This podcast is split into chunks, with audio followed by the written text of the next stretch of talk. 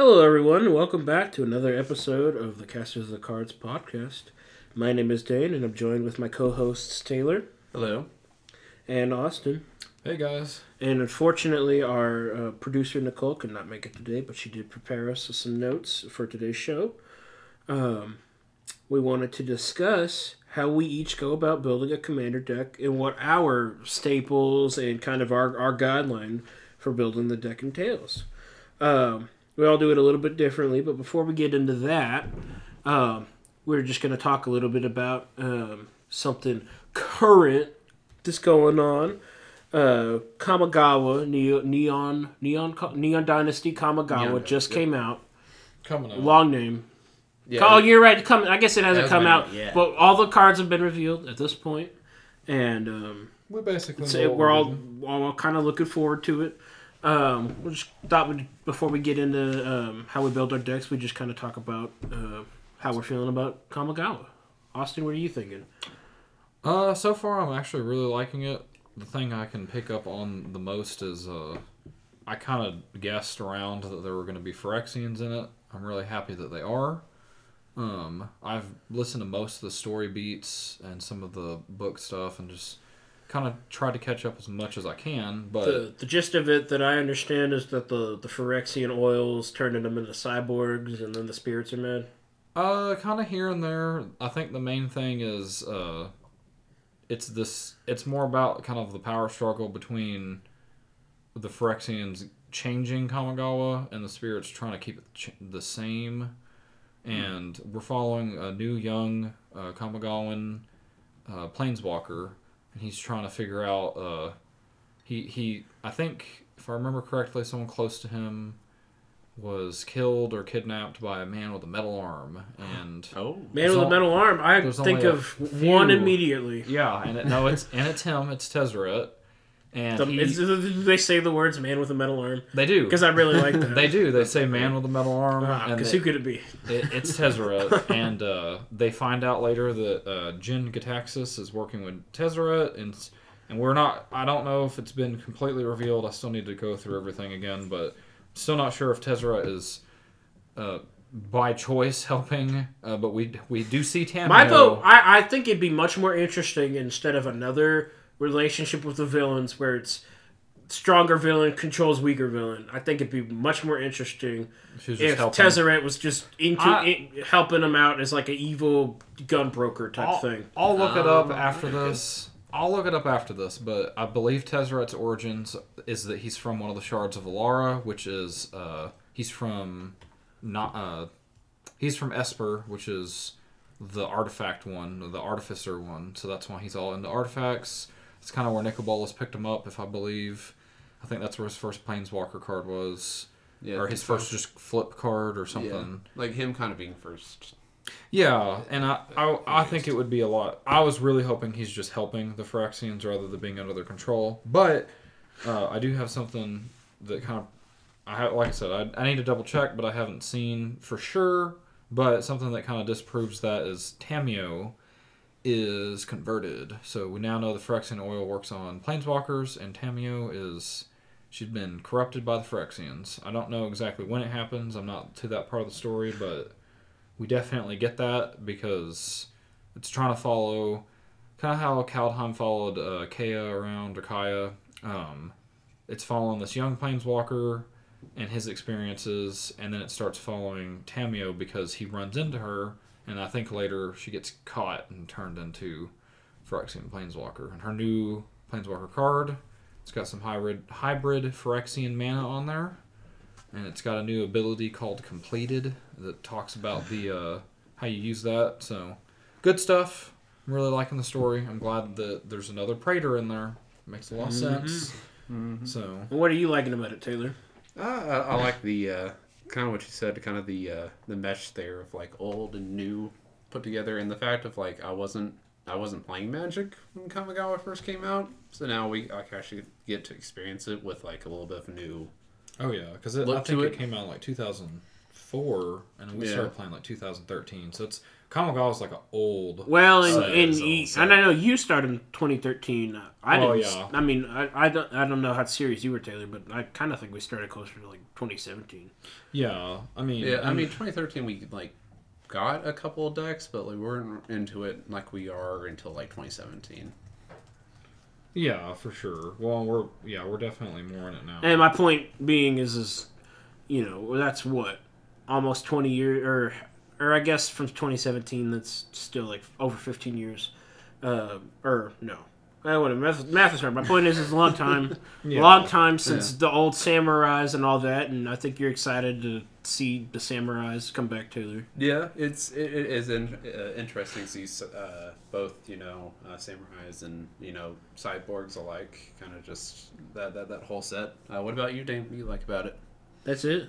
You just samurais. There's nothing else. You like the art style or anything? The art styles are pretty nice. I, I, I will admit that it is really nice. Um, I, I am. What's big- nice? Like the you let let everybody know at home that uh, Taylor did in fact, despite all the bugs, play through Cyberpunk, I, I haven't. and I'm feeling it. this is this is real cyberpunky. It and is. Taylor Taylor likes that style. Taylor, Taylor likes those kinds of games, right, I, Taylor? I, I, I do like cyberpunky. I do like you know the kind of the the, the, the cyborg aspect of it. The the, the technology kind of meets the old ways. Well, now what, what what what's gonna win type of thing. Mm-hmm. I, I do like that. What what about you, Dan? I I also am a fan of the samurais.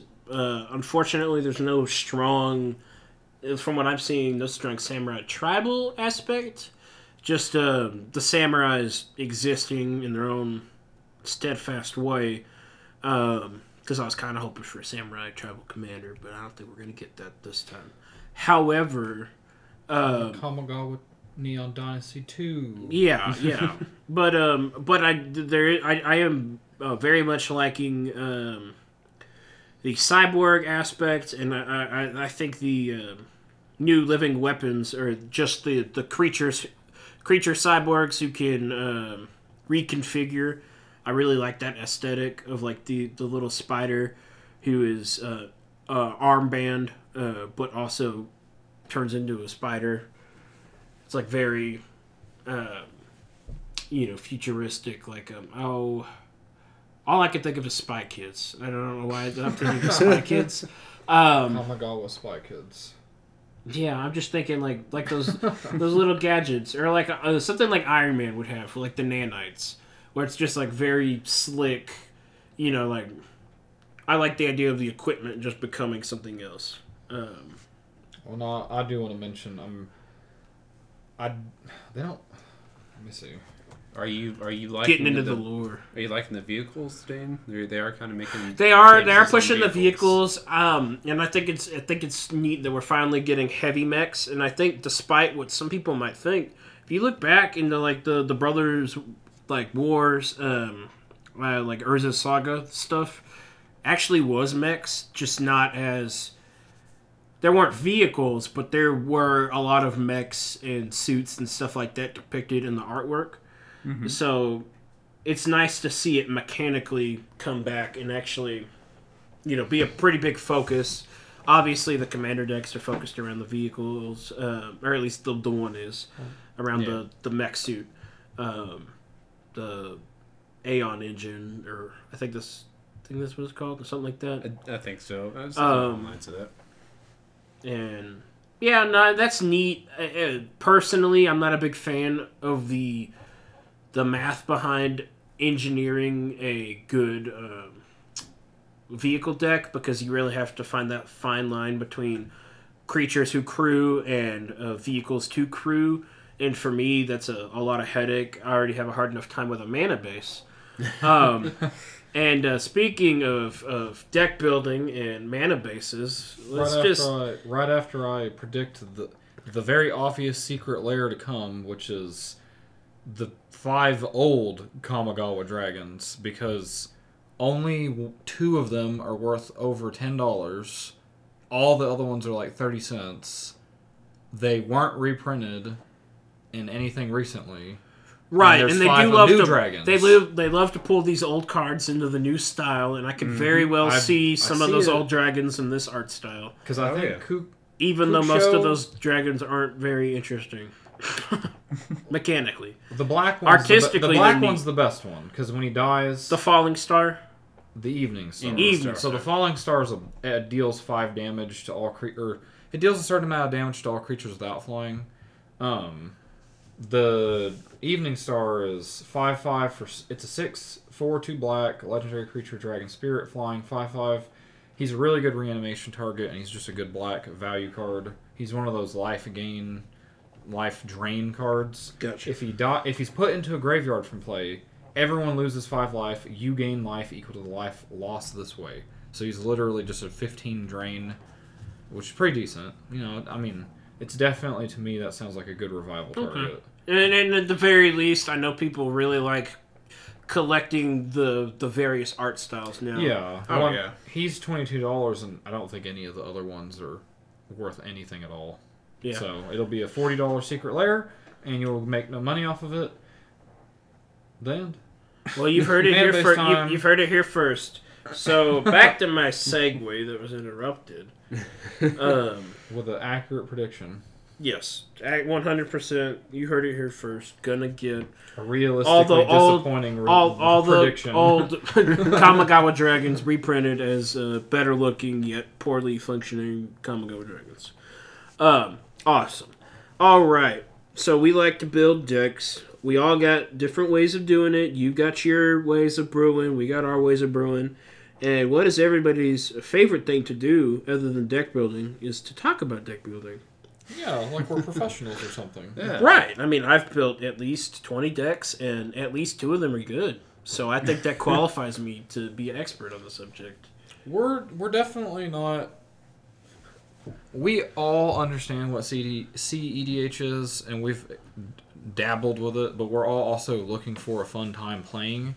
But we're also not the type of commander players that are wanting to sit down and play the most durdly little storybook a deck kind of thing in the world. Like we are all very much on the focused game plan for most of our decks. I feel like. Taylor, what does focus mean when we're talking Yeah. about deck building?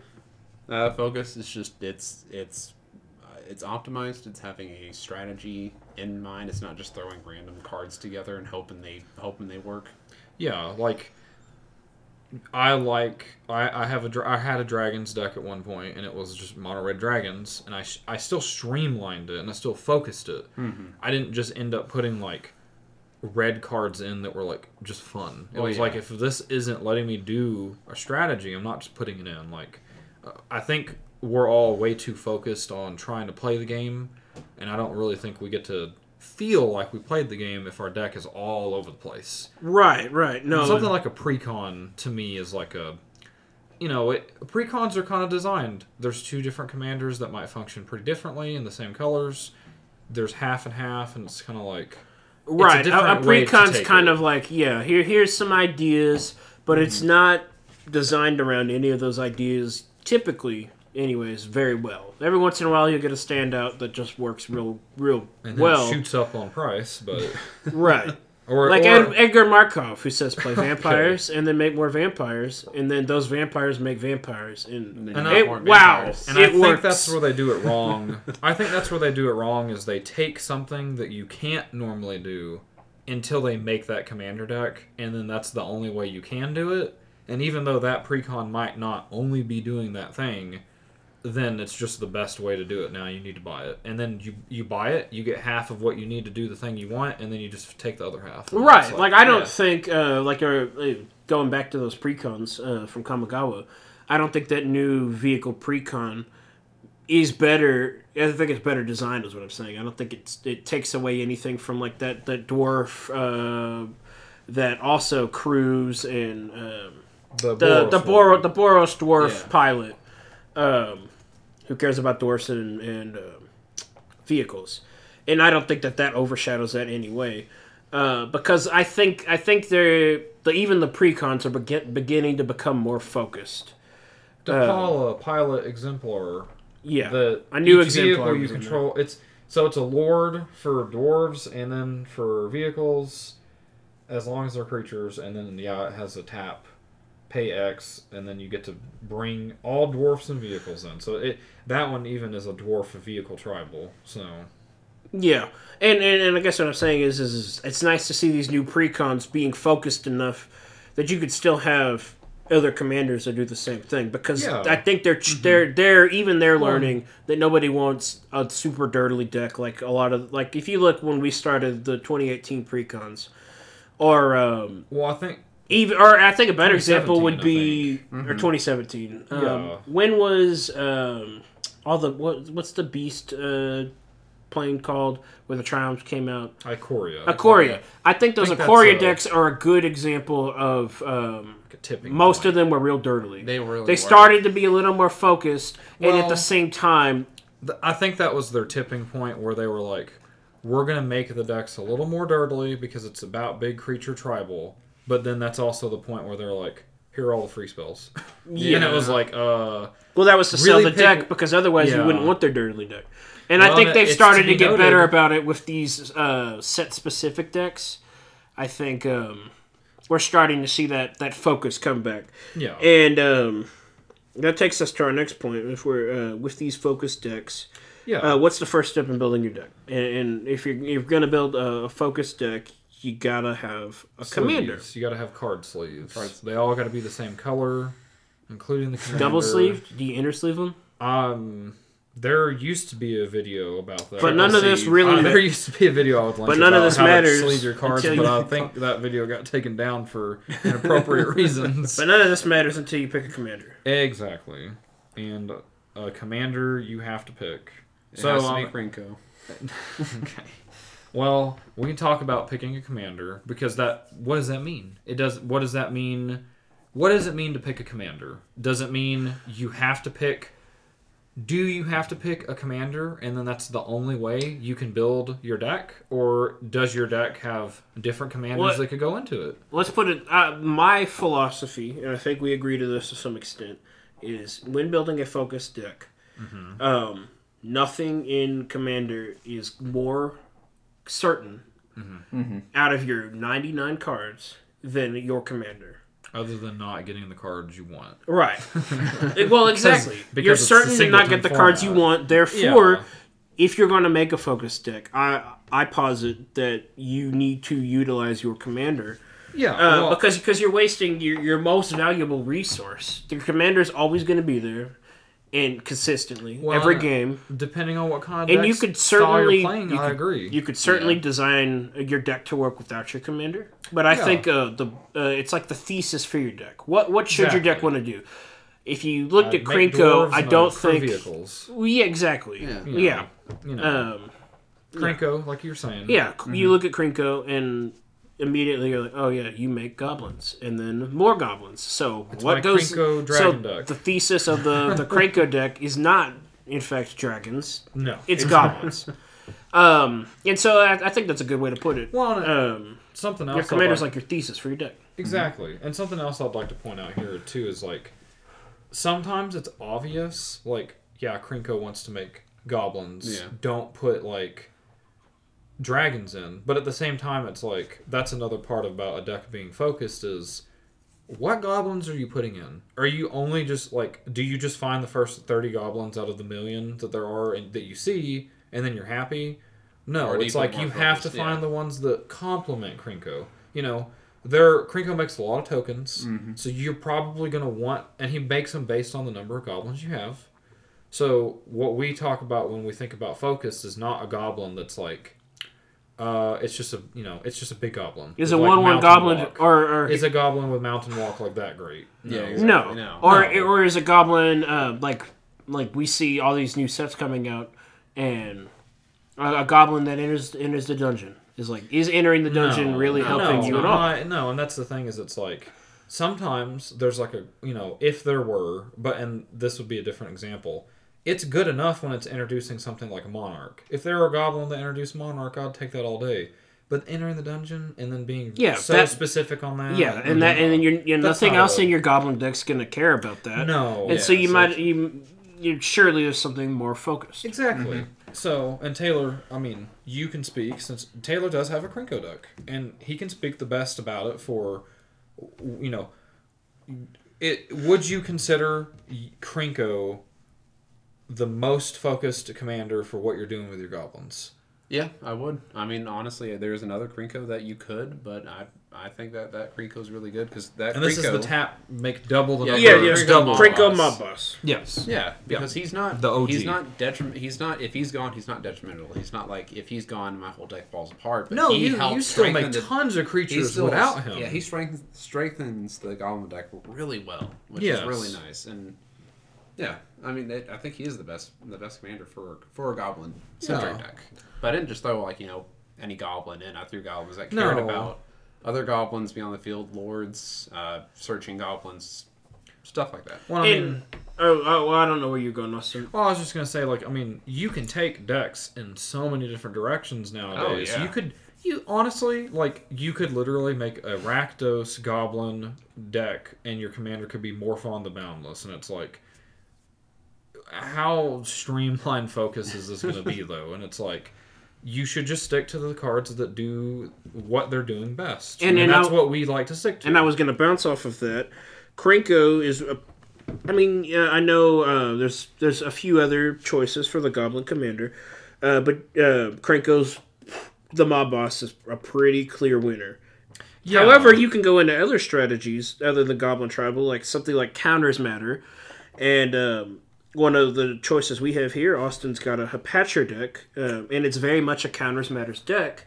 And oh, it's mm-hmm. definitely not the only commander that could do such a thing. First, mm. you think of maybe Atraxa, well, but yeah. but what is a, but Hapatra's doing something very specific. So, mm-hmm. so specifically, Hapatra Vizier of Poisons. It's from Amonkhet. It's a one. It's one green, one black. So Golgari, and her ability is whenever you put negative one, negative one counters on a creature, or uh, when you put counters down, it, uh, they usually have to be on a creature. When you put them down, you make snakes. One one snakes with Death Touch. So the direction I've went with that deck is not necessarily I'm making a bunch of snakes, but it's kind of a a side benefit because it's like I'm just playing the best make counter cards, negative one, negative one counters mm-hmm. cards in the deck, and it's like And your I'm commander and, and your commander benefits you in yeah, one I'm not settling for like because I make snakes, my deck is still focused. I'm not settling for cards that are like the snake lords or mm-hmm. creature lords, like the metallic mimics and things. I'm not I'm not a fan of Hapatra makes snakes, so I'm gonna make the snakes stronger. I'm a fan of Hapatra makes negative one, negative one counters. I'm gonna do that really well, and it'll give me snakes as a reward. yeah. And, it, and there's another way that you can take. Uh, And you could take it in the snake tribal if you wanted. I could, But- but there's a, there are f- a, quite a few Lord cards that are just generic enough. But then there's also quite a few Snake Lords from Kamigawa, the old Kamigawa. But but you focused it real hard into that one strategy, and, and, and Yeah. it works really good, as me and Taylor have Oh seen. yeah, definitely. yeah, one, and that's the thing is it's like uh, uh, at the time I was looking at like so it's a, it's something else entirely to look at your colors, but Golgari. Uh, So uh, what? Sometimes you pick your commander based on your strategy, but sometimes you have to pick your strategy based on your colors, and then pick a commander. So like I really wanted a Golgari deck, and I was looking at what they had as options, and I found Hapatra, and I was like, yeah, a counters deck matters, sounds fun. And then I kind of looked at Slimefoot the Stowaway, he's also a kind of tokens and kind of Golgari deck. Mm-hmm. His ability is you can get rid of. He makes saplings, and you can get rid of them or when they die, everyone drains life, so you they all lose life and you gain a life. Mm-hmm. But it's mm-hmm. but when I looked into it, I found out there's two different ways you can take them. You can take it down a less focused and a more durdly creatures go wide saproling strategy, or you can just do a green black combo deck where you make as many saplings on one turn as you can and drain everybody's life. And there's like five or six cards that you get that just you play him, you play those, and then everyone loses all their life and you win the game. And to me, the thing that's more consistent is the thing that is more focused. So I would definitely have taken the combo strategy deck, but you could definitely take it in a different direction.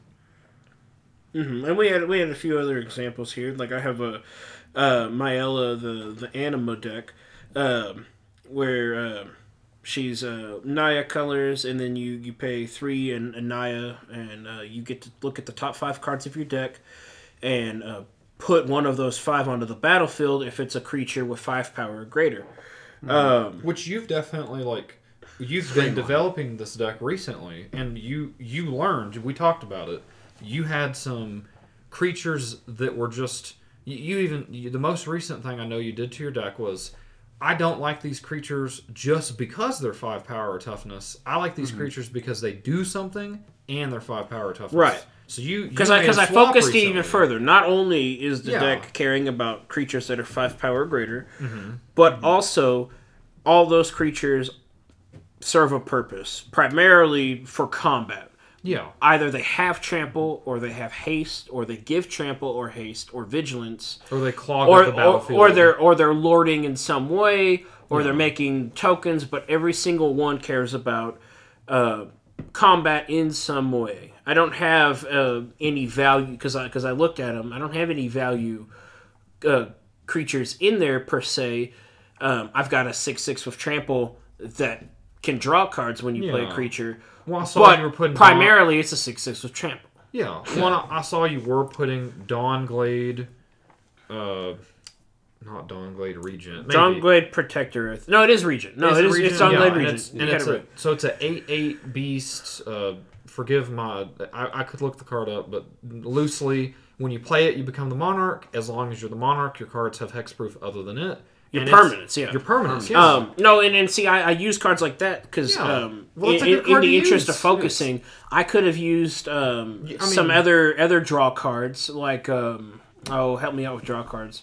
uh, cri- uh, uh, stomping, not stomping. Yeah, grounds. stomping, not stomping Uh, that's grounds. that's the, the Um, land. Um, but the the green Garruk's, enchantment. Garruk's that- pack leader. Garruk's pack Oh, leader yeah. is anytime. well, I am cre- running Group's Faculty Okay, well, I because mean, that gives trample, and so that supports my creatures. Vastwood Elemental. That's when a creature ETBs, you draw a card. But it's only when you. Yeah, see, you I'm not using that. a I'm not. I'm not using uh, Whispering Druid. Yeah. Is that the one that when Uh, a creature ETBs or when you cast a creature you draw a card?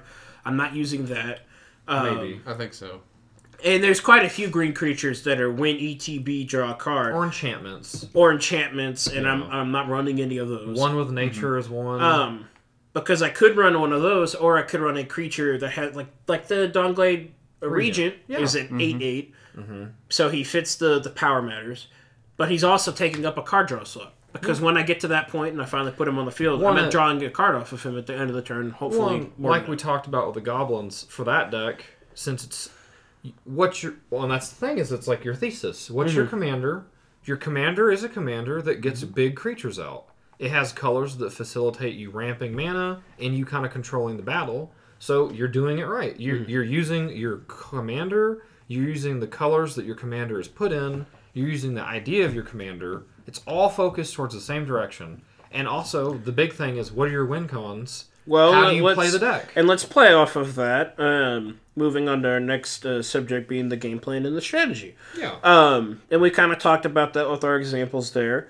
Um, you know, your basic strategies. You go combos. You go you go uh, for a Voltron strategy with commander damage, or you go big teamy creatures. Um, Yeah. Like I kind of just described with my my L. Um, you know, Storm, Mill. Who put Mill on here? Taylor, Mill's not a commander strategy. It is Nobody now. mills. There's there's a There's few the mill mill commanders, so that's unfortunately it's strategy. it's not it's not a good strategy. Oh no no Taylor. no! It's- It's a good It's strategy. strategy. We'll, we'll, we'll, we'll It's see one here. of the- we'll see it- here in a couple of months. Surprisingly, I would argue that it is a focused. it is focused. See, it it's is. just not It very is. effective. So it's So, but if Ah, your we'll- com- we'll if your about that commander here. is it is doesn't feel effective. if, if your commander's your thesis statement for your deck, then then what's the strategy? For mill, there's the there are the two commanders. So there's Phenax, Phenax. which is you you reanimate or you cheat out big creatures, and he gives all of your creatures the ability to tap, and then mill for how strong they are. There's also the blue jumpstart uh, commander, and he's just a pure mill deck, and there are enough cards in there. Yeah, that can- Yeah, and there's just enough cards in there where you're just able to mill. Uh, the the petitioner deck. I know, no, but I I want to I want to clarify because if, if the commander is your your the, you know your Thesis. thesis is your your, your main thesis- idea your, your main thesis- idea for your deck. Well, and that What- what's- it plays what- on your main idea for a mill deck would be mill, and your commander would facilitate that either by making the mill more effective, But can or we- making the mill easier. I Yeah. guess I, I'm challenging. Can we extrapolate on the strategy? Oh, make, make can the strategy be more focused than mill? I w how how are you gonna? I, I don't think so. well, maybe mill's not a good example, but like if we go back to um, like a uh, one that I thought of would be something like uh, Traxa.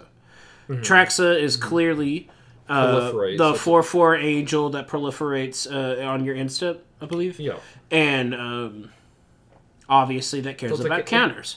In but, any way, shape, but, or form. but that is not a strategy. It, it's its own encapsulated strategy because No, like but said, but the that's commanders but are, but caring about counters itself isn't a strategy because there's No, so many different no, kinds not- of counters. Not Traxa, but Right. back to the mill thing. It's mill is its own bubble, and it can only be as good as the cards that are put in there. Right, right. exactly. No, and then I, I acknowledge it, and so Yeah. that's why I'm saying let's let's broaden it out a bit, or like Mayael. Okay, let's go back to my, the example of my deck there, Mayael. Well, then mill would just be the the most I'd have to say about it is it would have to be a control.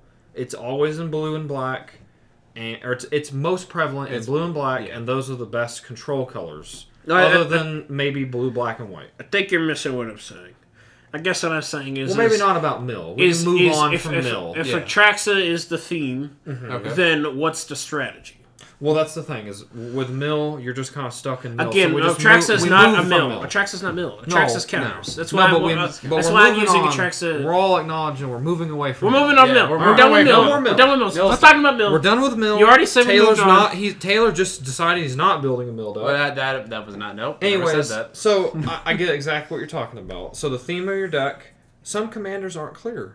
Krenko is a little more.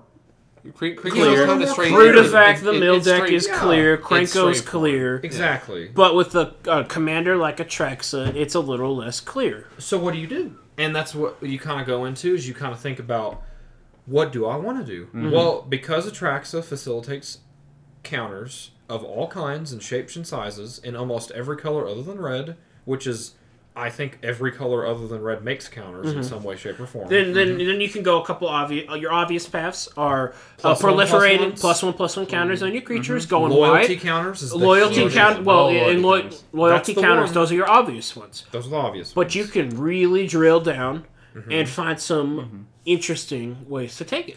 And we like talked we about talked, we were sagas. talking about previously sagas, and so how would that And work? we know we know Mitch has done this deck Yeah. on the commander's quarters, Mm-hmm. but we we just because he does it did it doesn't mean we can't also talk about it.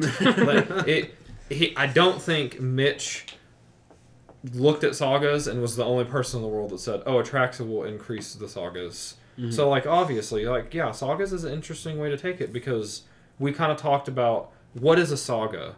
What kind of card is it? Because they're not all made to work together. So how do you define it as a focus? And we mm-hmm. said we talked about sagas give you value over time. No matter what it is, it, somehow it gives you something over time. And with Atraxa, you get it sooner. Mm-hmm. So the focus of the deck Is is, value It's sagas. value Yeah. faster. Mm-hmm. So you you know it might not be visually streamlined as like well my creatures constantly get bigger and I constantly make bigger creatures. I mean all of the mm-hmm. all of the sagas, All the sagas are drastically different different. things. They're Oh, all yeah. drastically Some of them care about counters, some of them make tokens, some of them put things mm-hmm. in your graveyard. some care about creatures on the field. let you some play put things, creatures on the tap field. things. It, it's all over the place. Right. But if everything you're doing gets you value, and the Mm-hmm. idea is that value is supposed to be spread across multiple turns, and you're getting it quicker, Yeah. That that's facilitating a value that you're getting, Exactly. and and that's maybe not the best strategy, but it is uh, It's a the focus. focus. It's It a is focus. focus. It's your focus strategy. yeah, you and you Um, have to And it's one of those. It's not a win strategy. It's not something No, you're, gonna, you're, you're- not going to win because gonna you're playing win. sagas, but you're going to get stuff off of it. No, It's- and well, that's the thing is, it's like, is there a saga at any point in a game, like under the right conditions, there is probably a saga that is a win condition. Yeah, if but- uh, the Nicol Bolas one that brings back all of the creatures from all graveyards, that's a really Yeah. good saga. Okay, well, well, that's the thing is, it's like in a game with no creatures, it's not a gu- it's not It- a it- guaranteed it's win. It's not even a win, and It, it, it, It's it's situational. situational. Win, it's situational witness. It's not a set. You're going to win No. off of creature damage. but that and but that's but what we- that's our next point though. Is is our next um, point is if you if there's no defined win, then then what's the goal of the deck? Yeah. So in that deck, the goal would be the value, and you you're not able to say it. You're Yeah. able to say this is what my deck wants to do. Right. You're able to summarize what your deck is doing. in, in a lot of Like, in a a few lot of senses, the the like we'll go back to our example of the Krenko Goblin deck. Mm-hmm. The goal is to make a bunch of goblins, One way or another. One way right, or the other. and With or without. attempt to win with combat. Yeah, Yeah. It, it's it, it's combat dam- damage. It overwhelm your opponents. Exactly. And, and and you do have a win con in there. And I guess uh, we're saying your your your strategy could be group hug, and that's typically not a way to win the game. no. But Like that a still a strategy, and you can still have a very focused deck to do that. Like the hippogriff. If, if you're if you're giving people a hundred uh, hippos every single turn, Mm-hmm. that's a strategy. or life or creatures. Like if, if you're giving someone something they want and that's your group hug, then And that's the it- yeah. that's the focus. And that and to say on this, the main point was most of the time when we talk to newer players or when we go look at videos because we all consume a lot of magic content and a lot of the magic content out there says when you're starting a commander deck and you're wanting to kind of ramp up moving out of a pre-con stage into my own deck that works and I feel like it works. And like other people are going to say oh wow your deck works. A lot of people say get the thesis of your deck down and then talk about what are your win cons. And that's what we had we talked about this just a little prior to the podcast and we talked inherently whether it's good or not every single commander basically facilitates two win cons or three win cons technically just playing the game of magic you technically have a mill win con you're obviously not focused on it. You're mm-hmm. obviously not going to get it very often or ever. And technically you all have a commander damage win con mm-hmm. it's in the game it's a win condition. There are decks that go only for that and they're obviously better. But you do technically have it it's in the game. You technically have in most of decks just a life win con where if your opponents lose all their life they lose the game maybe not every deck is making a hundred dragons that are going to kill someone in a turn Or But- or or um, creating an aristocrat engine to ping Yeah. everybody out. Exactly. Yeah. But that's that's the point is you don't have to have a I win the game to play commander or to play magic. You should have a focus for your deck. And if the mm-hmm. focus for your deck is something like Atraxa, Sagas, value off Sagas quicker, mm-hmm. I'm I guaranteeing you you're not not thinking about putting a few planeswalkers in that deck as well there it would be detrimental to not put like five planeswalkers in there and then mm. like as many sagas as you can. Yeah. But is it a is it a Super Friends deck? No. Super Friends, your win con is I use this commander's or this planeswalker's ability, I win the game. You know, no one can do anything, I win the game. But that's the thing is it's like that's not what the Sagas deck with Atraxa does. But also you shouldn't be put down for making a deck like that. But uh, the the sentence we put down is are you just having fun? You should still make a game focused deck to make the game smoother to other players. Sometimes jank isn't always the best way for everyone to play. Hmm. And when we talk about jank, we talk about it in its truest form. And I think the oldest and most reputable one is sitting in chairs tribal.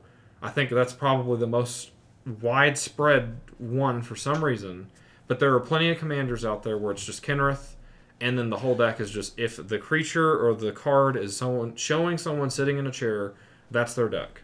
And unfortunately, that is the tr- I think that's the truest form of jank because even if the cards are good, sitting in their chairs tribal and they really stretch it, that's not necessarily a way to play Magic. It's not something that they've It's- introduced. it's not- It's no, not it'd a- be it's not very the best hard, you'd be very hard pressed to find any Yeah. kind of focus in that Or- kind of strategy. Yeah. Uh, and another one, another big one, artist. A lot of Oh, people, a artist, lot of people love to make artist commander decks because they love the artists, and it's like, I commend you for that. I, you know, there are a lot of magic artists that I love. I have magic art in my apartment, but at the same time, it's like, that's not the best way to sit down and play commander for everybody, Mm-hmm. and it's probably not the best way for someone that's trying to move out of a pre-con strategy. Well, you might be trying to tell a story of your deck. You might be trying to be unique. Go for it. Do whatever you want. It's Commander. It's it is a casual format, but like we talked about, we're we're more focused, and we just we and how we build our decks. Those are usually things we're never thinking about. I'm never really thinking. You know, I'm not tossing and turning at night thinking about why I can't win with my sitting in chairs tribal or my artist deck. You know. Yeah. Well, I mean, I, I think an example of this is the Commander's Quarters uh, game nights where they did. Uh, it was the Christmas one where they did it- it based off of uh, The bling the- factor. like bling, and then there was also the um, like based off a song, like uh, Yes. Rudolph Red-Nosed Reindeer, and stuff like that. Yeah. Like you could tell. I mean, they did all right, but they were. If you compare that with it's one of their other videos, It's entertaining. It's it's except fun. except for the fact that as soon as you realize Rudolph Red-Nosed Reindeer focused on reindeer tribal, not a lot of that, not a lot of elks and reindeer-esque creatures of magic. right. Very janky. Very. If, and then you look over at the, uh, Gruel, the girl, uh, no, Lady Danger it- played it- Gruel. no, it was the um, oh, Grandma got Jingle ran Bell over- Rocks. Jingle Oh, Bell. Jingle Bell yeah. Rocks. Oh, yeah. Cared about mana rocks. Clearly, the mana value was gonna win out the Yeah. gate. And One, and, it's- and it, it it's just a difference between a focus deck, which that was, Mm-hmm. versus Jink. Well, and then there, there's a little bit of a magic. I wouldn't say a magic lingo, but there's a little bit of a. It's a floating magic term where the player that spends the most mana usually wins the game, and statistically, that actually turns out to be true more often than not. And yeah, obviously, a deck where you're just generating oh as much mana as you want, and that's the you know. It, of, of course, the grandma got ran over by a reindeer crew is not gonna Yeah, yeah. function as well. attempting to use grandmas and to crew versus the person who has all the mana rocks. And then Um, it's just yeah. And I had if I had to pick a winner there, yeah. So de- so definitely, you know, we're you know we're moving on. We'll move on from our that was our game plan slash strategy. Why you choose what kind of strategy when you pick a commander, and you know sometimes you picking your commander, it is you picking your strategy. There's is. not you. You know, are you going to take Krenko into like a aristocrats style? Well, no. You kind of Yeah. can, but like you don't have access to black and you don't access, have access to white, so it's like It's it's not It's it's, not, not- as focused as, it's not as focused as it could be with No. a different commander. no, exactly. Or like you know, you just you sometimes you pick your commander and it picks it for you, and Mm-hmm. sometimes you pick a commander that you have to pair with a good strategy. right? Like Yeah. Atraxa. Yeah. Exactly. Yeah. Um, No one's saying you can't do energy counters or Traxa. You're only going to get an, one extra energy a turn, but there's no one saying that you don't have access to almost every single energy and no one's saying we haven't thought for uh, months on how to properly do it and haven't taken the time to build a deck list. No, No one's one saying is, that. No one's saying. No one's saying we saying- haven't tried. No one's saying that is the deck that I toss and turn in my sleep about. Trying no to one, no one's good. saying that. No. And we're also not saying that we don't have some tips and some ideas about what else to put in your deck now that you've had a strategy and a commander. Yeah, let's well- just kind of go over the basics uh, of building a deck. Uh, the most basic being your mana base. Yep. Taylor, where do you start? What's the first thing you do when you're making Where, mana base? where not just where do you start, Taylor? Yeah. Where does casters of the cards start? Us uniquely. You know, we're we've went and watched other people. We've made our own decks. Our- this is our time Our to tell you what we think. Our unique, one of a kind, completely original, and Trademark. not Trademark. anything like TM. any other deck you've seen. Copyrighted. Um, what, do- what do we start with, Taylor?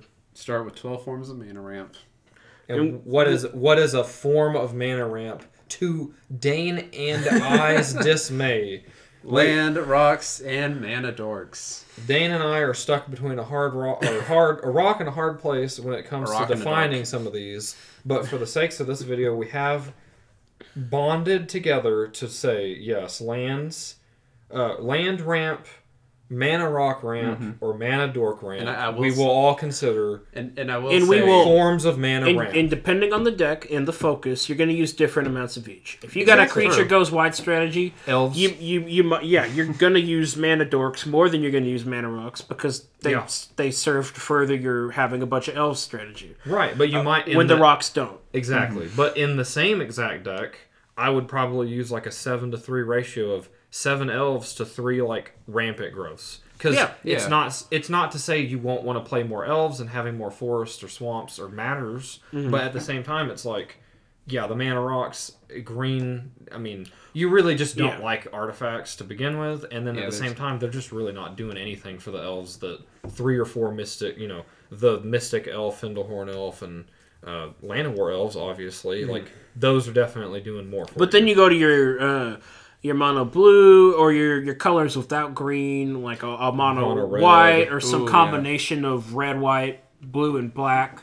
yeah, basically um, not green. Anything without green, you're gonna lean more into mana rocks, and, and you're Yeah. gonna find those mana rocks to fit your strategy better. like Especially uh, like a, a multicolors. deck like um, a Tempest that cares about artifacts, um, Shroom, Sh- Shroom. Shroom, or a that cares- Tempest. Yeah, Um, Well, and that's the thing is it's also uh, mana rocks.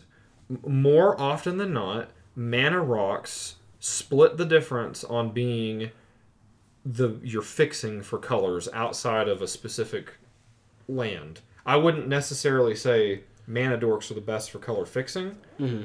You know, or options like more often than not, the signets give you or a card that gives you you know the normal three costs give me any color mana mm-hmm. command sphere you know the, you know those Manalith whatever those are better to me more often than not than the the mana dorks and we're gonna come out and say it because because uh, I think it's popular opinion. We prefer the lower cost mana ramp.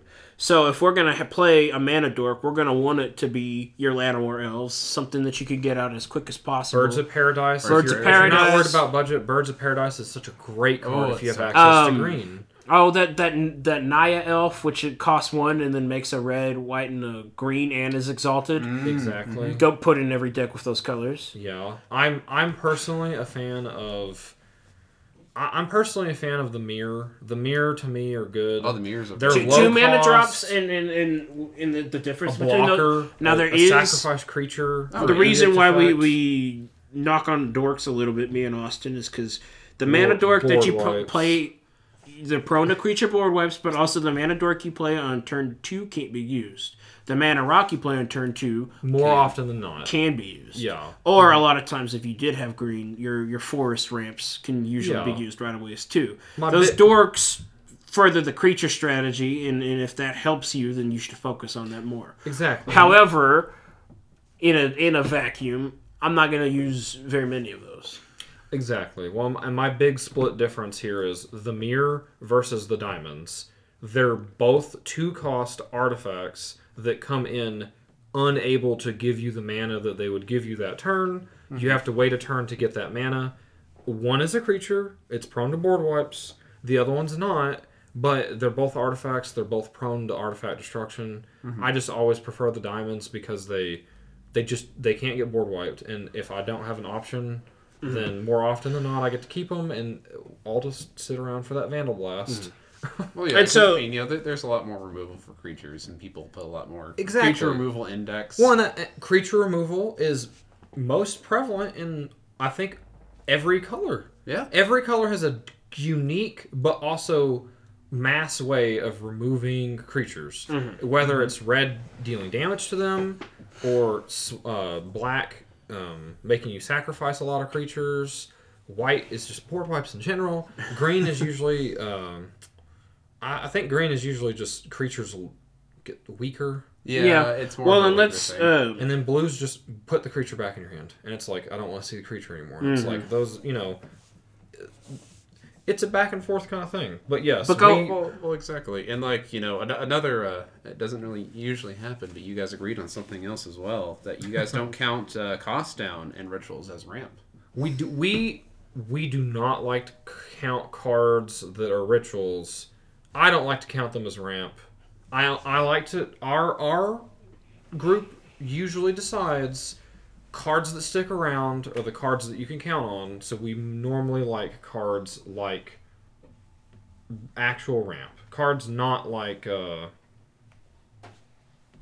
Yeah, cards not like uh, Dark Ritual or High Tide, you know, the one ofs. Those are to me those are more of a spell slinger kind of strategy.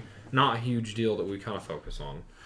Um, another big part though about our ramp, lower than your commander, and it, Oh, it might be obvious, and other people might say it. A lot of content creators are obviously onto something with it. You want to play your ramp before you play your commander, because most of the time you're not getting your commander out for free, and you're not getting your commander No. out for cheap. And that commander is the focus of your deck. And once mm-hmm. you get that out and you start going into your game strategy, you're you're done ramping. You've already set up. Done, you've already yeah. got your colors. Mm-hmm. You're off to the races once you play that commander, and, and then you start pumping out big creatures or a bunch of goblins, or you start comboing off. Yeah. You don't have mm-hmm. time to be spending two mana or three mana or f- five, six mana on mana doubling or mana ramp unless you're go unless that's part of your combo. Yeah, You don't it's have like time a- for that. Yeah, if you're doing like a storm deck, then you know if something like a Niv Mizzet deck is probably going to want to put stuff like that in there, but at the same time, it's like, you know, specific cards, specific decks. Spending the most mana typically wins you the game, except for when you're spending all your mana on mana. Yeah, Yep. yeah, And so I think that more or less covers the mana base. We definitely want to hit that in much more detail at a later time. we will. Well, Oh, yeah. there's the last thing on there, which is the most important thing. It, you, the thing that Magic is known for. Which is the lands we you have to you, you don't have a choice you don't get to play your cards free this isn't uh, pokemon on the uh, recess basketball court uh, you got to play your lands in the mana base we'll talk about in the future like dane said like zero to five ma- colored mana bases and what we think about statistics. But mm-hmm. in this this is just what we're what we like the most. We're liking 30 lands give or take. And we're mm. talking like mm-hmm. my specifics are like 28 to like 35 at the most.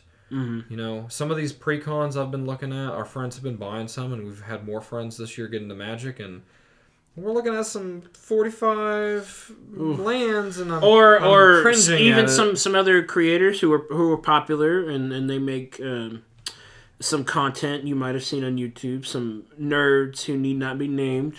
And uh, or decks that they're- you they're- may they're- not like They're, and they're running somewhere around 40 lands. And Exactly. we're, we're thinking that's a little bit too much. Those are valuable slots. That's, the you know, There's a five to 10. That's Yeah. five to 10 slots that you're taking away Mm-hmm. um, that you could be using for your strategy. in a casual format even when it's focused where you get a free mulligan yeah. Yeah.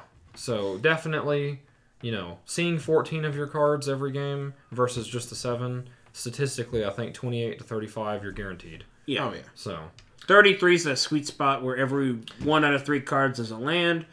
And for the most part, when you get enough draw, you hit that sweet spot. Ooh, exactly.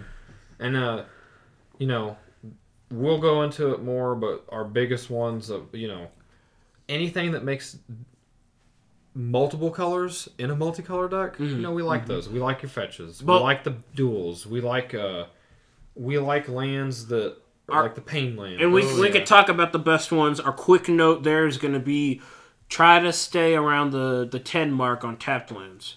Yes. You don't want to you don't want to be don't stuck with a bunch of tapped lands. You don't want every land you play to it, take a turn to activate. optimal, optimally in a deck that it has no budget or no kind of restrictions none of your lands should enter the battlefield tapped you should play a land that should give you whatever you want whenever you want but with our, with our group mostly playing $50 budget decks and strategies most of the time we don't want to see more than 10 oh, one more than Or 10 even in those non-budget strategies where you're seeing stuff like a Temple of the False God, Yeah. or you're seeing um, some of these lands that just enter tapped and then they, they hide away something. Triome sometimes triomes, even some of those higher tier, la- those those Yeah. more expensive, those lands you see at every game, you still don't want to overdo it. No, for sure. And I think uh, Jumbo Commander definitely went more in depth on that. But he he talked about the less tapped lands in your strategy, the quicker you get to your strategy, and that's that's part of what we do here. Is we try to do streamline, focused. You know, we're we're not sitting down and auto winning, but we're also not not trying to win. So and so we've got a we got a commander, we know how what we're trying to do, and we've got a mana base to do it. So now Taylor, what what do we want to put in the deck? Yeah, what's what's the rest of the meat on this bones?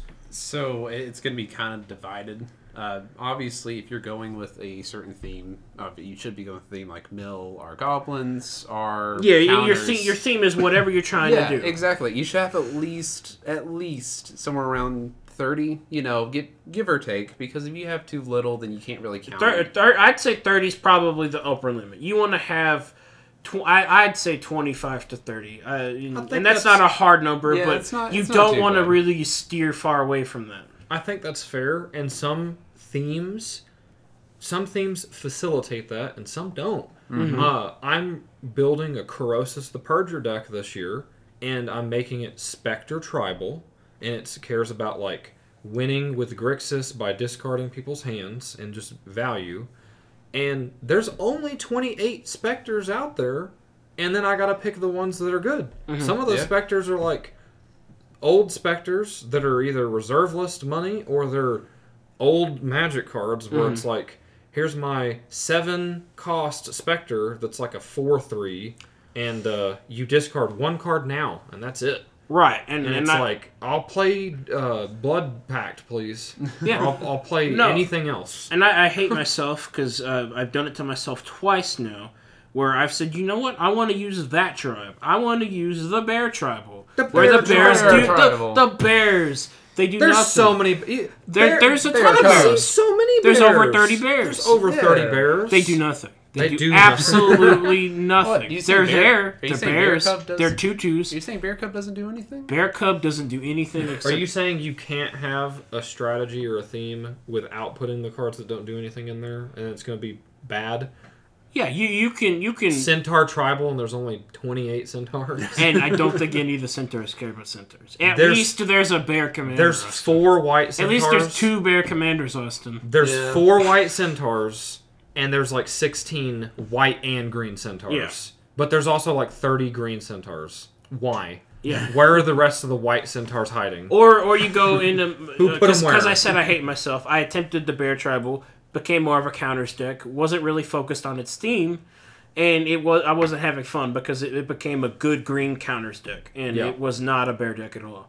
Um, You know, and you and I, you think I would have learned because I built that deck after I built my scarecrow tribal deck, Ooh. which that uh, had 30 scarecrows in it. Oh for yeah, sure. thirty Yeah. scarecrows. Except all the scarecrows uh, hate themselves, and they all they all do damage to themselves, or they they they die if you don't have a color permanent, or they cost five for two two, and uh, scarecrows are bad. Scarecrows are real bad, and the strategy is super linear It's with not the Reaper well, King. Well, that's the thing too. Those they're bad, but they're not jank. no, they're not jank. However, scarecrows don't facilitate destroying other people's permanents.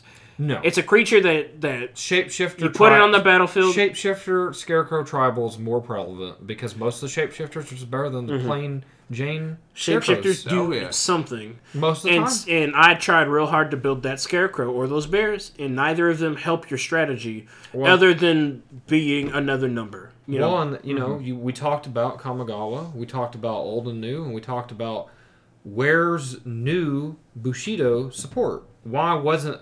Why isn't there a Bushido commander that facilitates really good Bushido? But now all of a sudden there's a, uh, you know, there's the pilot commander and it's the mm-hmm. crew commander. the shrine commander. The Shrine, Shrine. Commander. Mm-hmm. Uh, Shrines just came out. They Right. need it. They do need a commander. They Shrines do need were back in support. Kamigawa, same as the samurais. They and were. they could have brought the samurais back. They said shrines are where we're at. those ten Hopefully. shrines, we We're like. hoping. The, we We're like. The, hoping. we like those five shrines from Kamigawa way more than we like the samurai. Anyways, hoping. I'm salty. So But we focus on that theme. and Get our, about thirty in there. our our sentence for this is, oh, you're playing a dragon deck. You only have one dragon.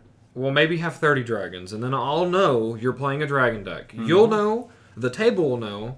The dragons will know, and you'll feel like you're playing a dragon deck. We guarantee putting around twenty-five to thirty of a s- theme. You're gonna feel themed. And I, I think that I think it's a good point. There is your opponent should know what your theme is without you telling them what it is. Yeah. they should just be able to say, "Hey, Oh, Merfolk Tribal. Yeah, that's Or Merfolk. Goblin oh, Tribal. That's a tra. You know, oh, you're doing counters over there. Oh, you have. Why are you have so many sagas? Are you playing a, a saga deck?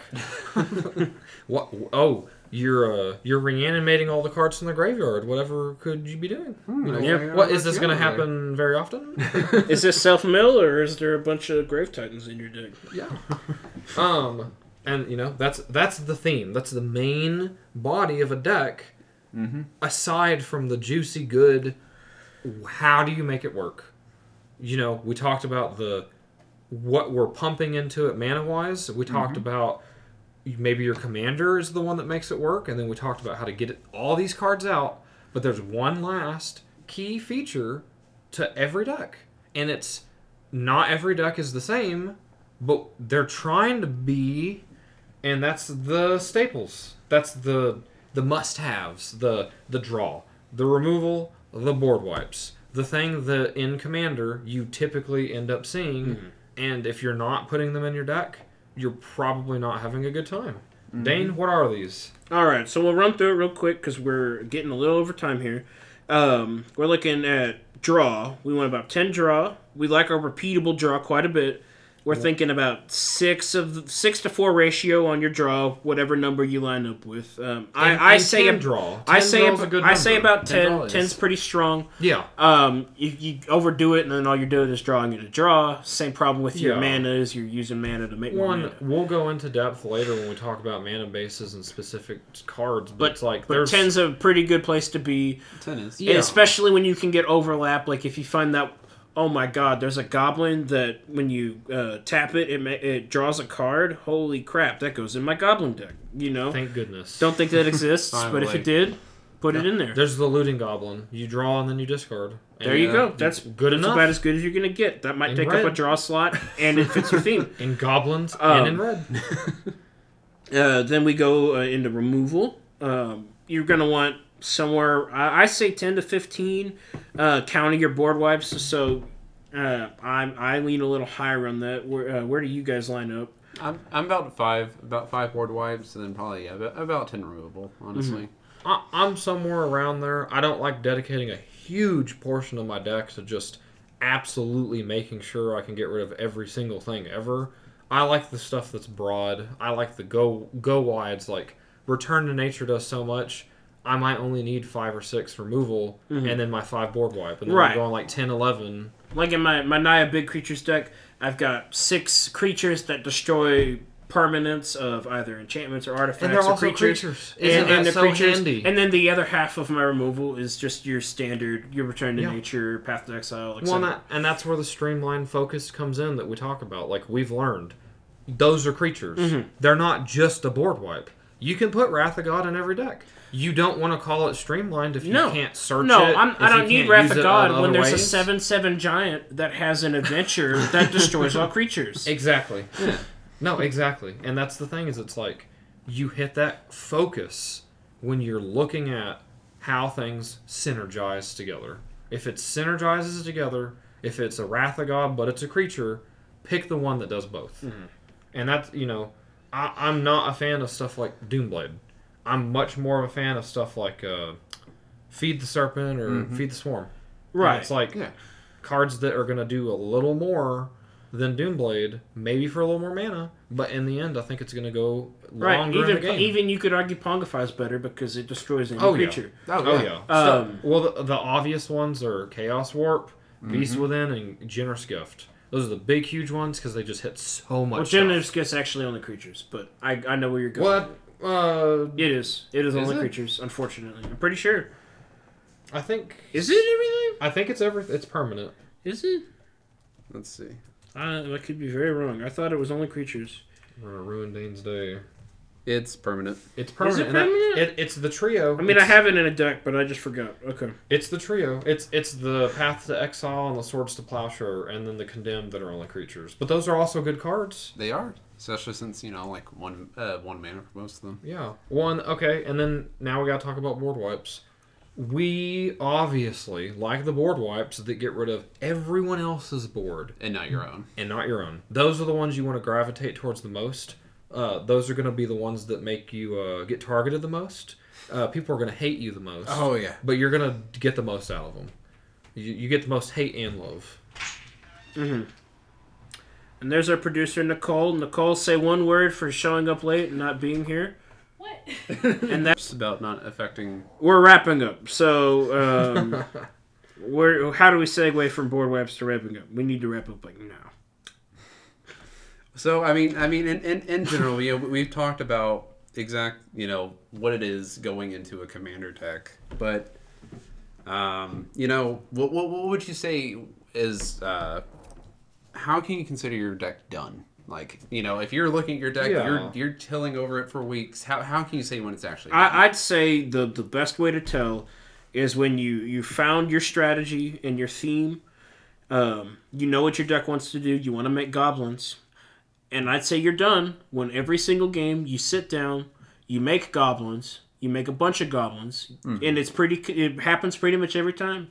If, if you sit down and a couple games in a row, you're only making like two goblins. Something's I, wrong. Something's, Something's wrong. wrong. Yeah. But I think you're done once you're making goblins. And it's obviously different if like, you know, you're not making goblins this game because you're playing against stacks and then board wipe tribal, and it's like, yeah, obviously, but it's Yeah. like in a normal game or like, it- what is it the players preventing you or is it your deck preventing you? Mm-hmm. When it's the deck preventing you, something's going on. Exactly. Mhm. And you know, at, at at the end of the day, you're, if you're not winning every single match, it's fine. If your if your deck is having fun and it's doing what you want it to do, honestly, I think that's like that. That is the best of like, yeah, it's done. Like That, it is. That's the definition of done in Commander is I sit down with this deck, I have a good time with it, it does what I built it to do, it wins, it loses, we all have a good time. exactly. I think that's a that's a good goal for your deck. I think that's when you can sit down and you can say, you know, I put the time into picking my commander. I put the time into picking the pieces of my theme. I put the mana time in. My mana curve's good. My color's good. You know, it's it's functioning. Mana time sounds like a really nasty mana rock that takes extra turn. It's it's it it's a blue and it taps for a blue, and if you uh, have it on the battlefield for twelve turns, then you take infinite turns. There you go. Mana time. Anyways, this has been our thoughts, opinions, our rambling ons about this is Commander. Where do I go? How do I do it? And how do I do it? And what? How we do it? This is how we sit down. This is how we look at our decks. This is how we be critical about them. We're gonna work on a stat, stat, stats focused, super Was that plagiarism? super trademark stats stats stats. Uh, a super focused numerical value kind of podcast. We'll we're gonna come back at y'all. We're gonna take the pieces of this big puzzle that we just spilled out and we're gonna put them together and we're gonna make you know we're gonna come back at y'all with mana bases uh, specific board wipes we're gonna come back at with mana rocks what is a what is mana ramp is it lands dorks or uh that's it Only man- No, no. you know is it lands is it mana per turn a ritual is it What dorks? about those Is auras that put Is that you put on your lands? well, me and Dane are gonna absolutely kill each other when we come to that one, and we're gonna that y'all will get to enjoy it. But we hope that y'all liked sitting down and hearing about how we do things here at Castles of the Cards. Well, Um, I you know I guess it's, you won't change our minds, our opinions are fact. it's fact. There's there there. Yeah. I've tried to change Austin's mind, and I have a knife out on the table for protection. And I've got my knife uh, in my hand for not protection. Well, I guess it's mana time for us to uh to Call the end this. cops. Oh. Bye. Bye.